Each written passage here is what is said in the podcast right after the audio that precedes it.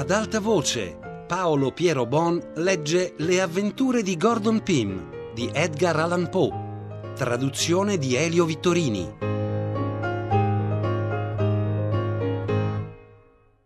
Da lì a poco avvenne un fatto che io, per l'estrema gioia di un primo tempo e per l'orrore subito dopo di cui insieme ci fu causa, sono incline a considerare come il più sensazionale fra i tanti che mi hanno avuto spettatori in nove lunghi anni pieni di avvenimenti della più sorprendente e spesso inverosimile natura. Allungati sul ponte vicino alla scala discutevamo ancora intorno alla possibilità di penetrare fino alla cambusa quando ecco, nell'alzare gli occhi su Augustus che mi stava di fronte, lo vidi tutto a un tratto farsi pallido come un morto e battere le labbra per uno strano, inesplicabile tremito. Vivamente allarmato gli chiesi che avesse, ma lui non mi rispose e già cominciavo a pensare che era stato assalito da qualche male improvviso, allorché il suo sguardo brillante colpì la mia attenzione siccome pareva fissasse qualcosa dietro a me. Girai la testa e subito un'estasi di gioia che non dimenticherò mai penetrò in tutto il mio essere poiché a non più di due miglia c'era un grosso brigantino il quale veniva senz'altro alla nostra volta. Scattai in piedi come improvvisamente colpito al cuore da una fucilata e restai così, immobile, con le braccia tese nella direzione del veliero, incapace di pronunciare una sillaba.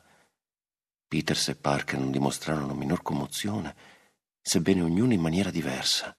Il primo si mise a danzare sul ponte profferendo, tra urli e imprecazioni, le più stravaganti smargiassate come un'anima pazza, mentre il secondo scoppiò in lagrime e pianse, e pianse come un bambino.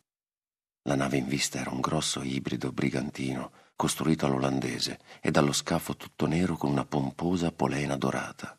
Aveva incontrato, a quanto pareva, mica poco maltempo e noi supponemmo che avesse sofferto la stessa tempesta che era stata la causa del nostro disastro. Mancava di fatti dell'albero di Parrocchetto ed una parte della murata di tribordo.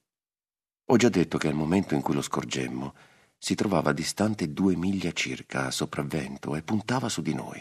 Siccome soffiava una brezza lievissima, ci stupì che tenesse spiegate soltanto la vela di trinchetto e la maestra, oltre a un fiocco volante.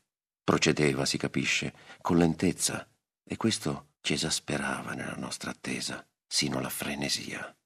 Non ci sfuggì, malgrado la viva agitazione che ci possedeva, la stramba maniera nella quale era governato. Dava infatti ogni tanto in tali straorzate che una o due volte pensammo addirittura che non ci avesse visti, o meglio che, dopo avvistatici, non avendo scoperto nessuno a bordo, stesse per virare e mettersi su altra rotta. E ogni volta levammo alte grida e urla con tutta la forza dei nostri polmoni, al che la nave sconosciuta sembrava ricredersi per un momento e tornava a puntare su di noi. Questa manovra singolare, essendosi ripetuta due o tre volte, non trovammo come spiegarcela se non supponendo ubriaco il timoniere. Nessuno vi scorgemmo a bordo fino a quando essa non fu a un quarto di miglio da noi. Allora vedemmo tre uomini che dagli abiti giudicammo olandesi. Due se ne stavano distesi vicino al castello di prua su delle vecchie vele, e il terzo, che pareva ci guardasse con curiosità, si trovava a prua, affacciato da tribordo al lato del Bonpresso. Era questi un gran pezzo d'uomo robusto, dalla pelle scurissima. Faceva dei gesti, come per esortarci ad avere pazienza, e allegramente ammiccava con la testa, ma in una maniera piuttosto bizzarra e sempre sorridendo quasi a bella posta per mostrare i suoi splendidi denti bianchi. Quando la nave si fu ancora avvicinata, vedemmo il berretto di lana rossa che l'uomo portava in testa cascargli in mare, mentre lui, senza farci caso, continuava a sorridere, più goffo che mai, e gesticolare. Riferisco queste cose nelle loro precise e minute circostanze e né più né meno va da sé come esse ci apparvero. Il brigantino procedeva sempre lentamente, ma con maggior fermezza di prima e non è mai imperturbato che io possa parlarne. Il cuore ci batteva in tumulto selvaggio, Con tutta l'anima gridavamo e ringraziavamo il Dio per la completa e insperata salvezza felice che avevamo lì davanti, a portata di mano. Ma tutto ad un tratto, dalla nave sconosciuta, come si fu avvicinata ancora, ci giunse al di sopra dell'acqua un odore, un fetore tale che nessuna parola può dire. Infernale ed estremamente soffocante, intollerabile, inimmaginabile. Anelando per respirare mi voltai verso i miei compagni e vidi che erano divenuti pallidi come marmo. Ma non avevamo mica tempo di discutere né di far congetture. Il brigantino si trovava già a 50 piedi da noi e pareva volesse accostarci dalla parte del cassero e darci modo così di abbordarlo senza essere costretto a mettere in acqua un canotto. Ci precipitammo perciò a poppa, quando ecco un colpo di mare mandò quello d'un cinque o sei punti fuori dalla sua rotta e come poi venne a passare a venti piedi circa in là da noi, potemmo abbracciare il ponte coi nostri sguardi. Dimenticherò mai l'infinito orrore di quello spettacolo. 25 o 30 cadaveri umani, dei quali alcuni di donne giacevano disseminati qua e là tra il cassero e la cucina nell'ultimo e più nauseante stato di putrefazione. Vedemmo chiaramente che non c'era una sola anima viva a bordo di quel vascello maledetto. Tuttavia non potemmo trattenerci dall'invocare quei morti in nostro aiuto. Sì, a lungo e ad alta voce, nell'angoscia di quel momento terribile, noi le supplicammo, quelle mute e schifose parvenze, le supplicammo di fermarsi per noi di non abbandonarci a diventare quali esse erano, di volerci prendere a bordo nella loro amabile compagnia. L'orrore e la disperazione ci facevano delirare. Il dolore tremendo della delusione ci aveva reso folli. Al primo urlo che levammo ci fu una risposta dal buon presso della nave, così umana d'accento che anche l'orecchio più fine ne avrebbe trasalito e ne sarebbe rimasto ingannato. Un altro improvviso colpo di mare in quel momento ricondusse per alcuni minuti la prua del veliero sconosciuto sotto il dominio del nostro sguardo, scoprendoci in tal modo l'origine dello strano suono. Scorgemmo la robusta figura dell'uomo affacciato alla murata che sempre accennava con la testa in qua e in là, ma con la faccia rivolta ora da parte così che non ci era più possibile vederla. Aveva le braccia distese lungo la balaustra con le mani che spenzolavano in fuori. Sulla schiena un lembo della camicia era stato strappato, lasciando la carne a nudo, e appollaiato là un enorme gabbiano si ingozzava dell'orribile pasto col becco e gli artigli affondati in esso, tutto spruzzato di sangue nelle sue bianche piume. Come il brigantino andava stringendosi sempre più alla nostra vista, l'uccello sollevò e parve sforzarsi per farlo, la sua testa insanguinata. E avendoci quindi considerati un momento con aria sbalordita, si staccò a malavoglia dal cadavere su cui aveva fatto banchetto e prese il volo dritto sopra il nostro ponte, tenendo un brandello di sostanza coagulata che sembrava fegato nel becco. Volteggiò e volteggiò Infine l'orribile brandello venne a cadere, con un sinistro spiaccichio, proprio ai piedi di Parker. Allora, Dio mi perdoni, un pensiero mi balenò per un attimo alla mente, un pensiero che non riferirò. E senza volerlo, mi trovai a fare un passo verso il punto insanguinato. Ma nell'alzare gli occhi incontrai lo sguardo di Augustus, così carico di rimprovero tanto significativo che ritrovai immediatamente la padronanza di me stesso e saltai innanzi a scaraventare la spaventevole cosa nell'acqua. Il cadavere aveva potuto oscillare facilmente sotto gli sforzi del vorace uccello e tale era stato il movimento per cui lo avevamo creduto un essere vivente. Quando il gabbiano lo liberò del suo peso, esso vacillò, si girò e cadde quasi riverso, in modo da scoprire alla nostra vista tutto il viso. Sono sicuro che mai sguardo umano ebbe a posarsi su un oggetto più orribilmente pauroso. Gli occhi erano scomparsi, tutta la carne intorno alla bocca pure, divorata. I denti restavano perciò completamente a nudo E in questo consisteva il sorriso che ci aveva incoraggiato alla speranza. In questo, ma io smetto.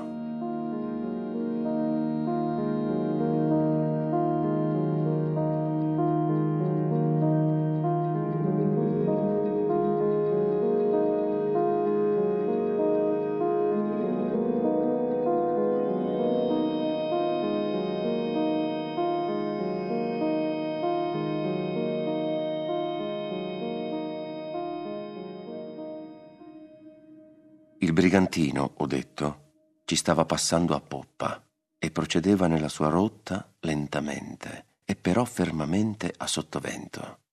Con esso e il suo terribile equipaggio se ne andarono tutte le nostre gioiose immagini di liberazione e di felicità. Ci vuole del tempo prima che passasse via del tutto e noi avremmo forse potuto trovare il modo di abbordarlo se l'improvvisa delusione e la spaventevole natura della scoperta sopravvenuta non avessero annientato in noi ogni facoltà morale e fisica. Avevamo visto, avevamo sentito, ma non fummo in grado di pensare ed agire, ahimè, che troppo tardi. Fino a qual punto l'avvenimento ci avesse fiaccato lo spirito si può giudicare dal fatto che non appena il veliero si fu allontanato di tanto da non lasciarci più vedere se non metà dello scafo, noi altri prendemmo in seria considerazione l'idea di cercare di raggiungerlo a nuoto. Da allora io mi sono invano sforzato di spiegarmi l'orrendo mistero che avviluppava il destino del veliero sconosciuto.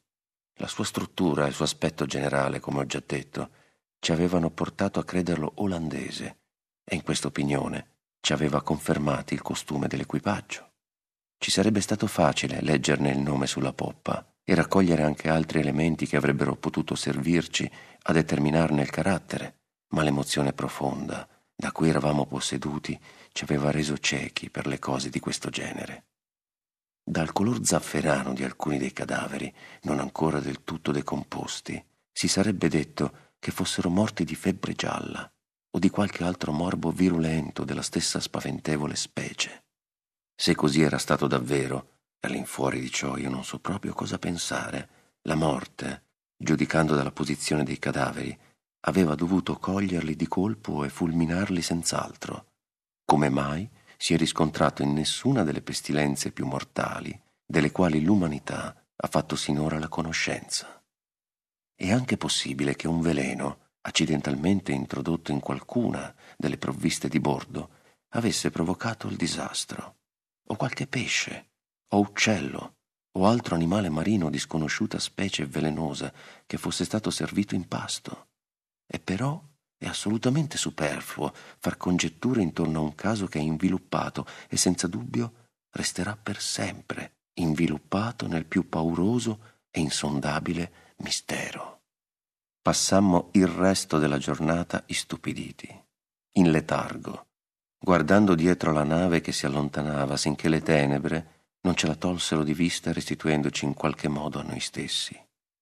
Allora fummo ripresi dalle torture della fame e della sete che ci distoglievano da ogni altra preoccupazione. Nulla comunque poteva esserci da fare sino al mattino e accomodatici del nostro meglio ci sforzammo di prendere un po' di riposo. Io vi riuscii più che non avessi sperato e dormii sino a quando i miei compagni, che erano stati meno fortunati, non mi svegliarono all'alba onde riprendere i nostri tentativi per l'estrazione dei viveri dallo scafo. C'era una calma di morte, con un mare liscio come non ho mai veduto e un caldo piacevole. Il brigantino non si scorgeva più cominciamo con lo strappare e non fu senza difficoltà un altro dei reggisartie e avendolo legato insieme al primo ai piedi di Peters, questi ancora una volta si provò a raggiungere la porta della cambusa, immaginandosi di poterla forzare purché avesse fatto presto ad arrivarci e di far presto sperava in quanto lo scafo aveva adesso assai più stabilità di prima. Riuscì difatti a raggiungere la porta rapidamente e slegatosi là uno dei reggisarti dalla caviglia, cercò di servirsene per sfondarla, ma fu invano, essendo quella ad una costruzione più forte di quanto si fosse aspettato. Egli risalì esausto per la lunga permanenza sott'acqua e divenne indispensabile che un altro di noi lo sostituisse. Parker si offrì subito, ma dopo tre tentativi infruttuosi si vide che non era neanche capace di spingersi sino alla porta. Con la sua ferita al braccio era inutile che Augustus si provasse a discendere, poiché, quando anche avesse raggiunto la porta, non sarebbe stato in grado di forzarla, e dunque toccava ora a me sottopormi a quella fatica per la salvezza comune. Peters aveva lasciato uno dei reggisarti giù nel corridoio e appena mi fui tuffato io mi avvidi che non aveva peso abbastanza per mantenermi fermo sott'acqua. Decisi allora come primo tentativo di limitarmi a recuperare l'altro peso. Come in questo intento scorrevo tastoni l'impiantito del corridoio, toccai qualcosa di duro e di essa, senza star lì a verificare che fosse, subito mi impadronii per risalirmene dritto alla superficie. Era una bottiglia e si immaginerà quale fu la nostra gioia nel trovarla piena di vino di Porto. Ringraziamo Iddio per questo soccorso così rallegrante e opportuno. Quindi col mio temperino procedemmo a far saltare il turacciolo e un sorso a testa bastò a procurarci indicibile conforto per il calore, la forza e la vitalità che ci diede. Rimesso allora il turacciolo alla bottiglia con ogni cura, ormeggiammo questa per mezzo di un fazzoletto in maniera tale che non era possibile si rompesse. Mi riposai un po' dopo questa felice scoperta e quando in seguito tornai a discendere, recuperai il reggisartie col quale risalii subito. Attaccatomelo al piede, mi calai per la terza volta e potei allora rendermi conto che mai sarei riuscito a forzare la porta della cambusa, per cui feci ritorno tutto desolato sul ponte.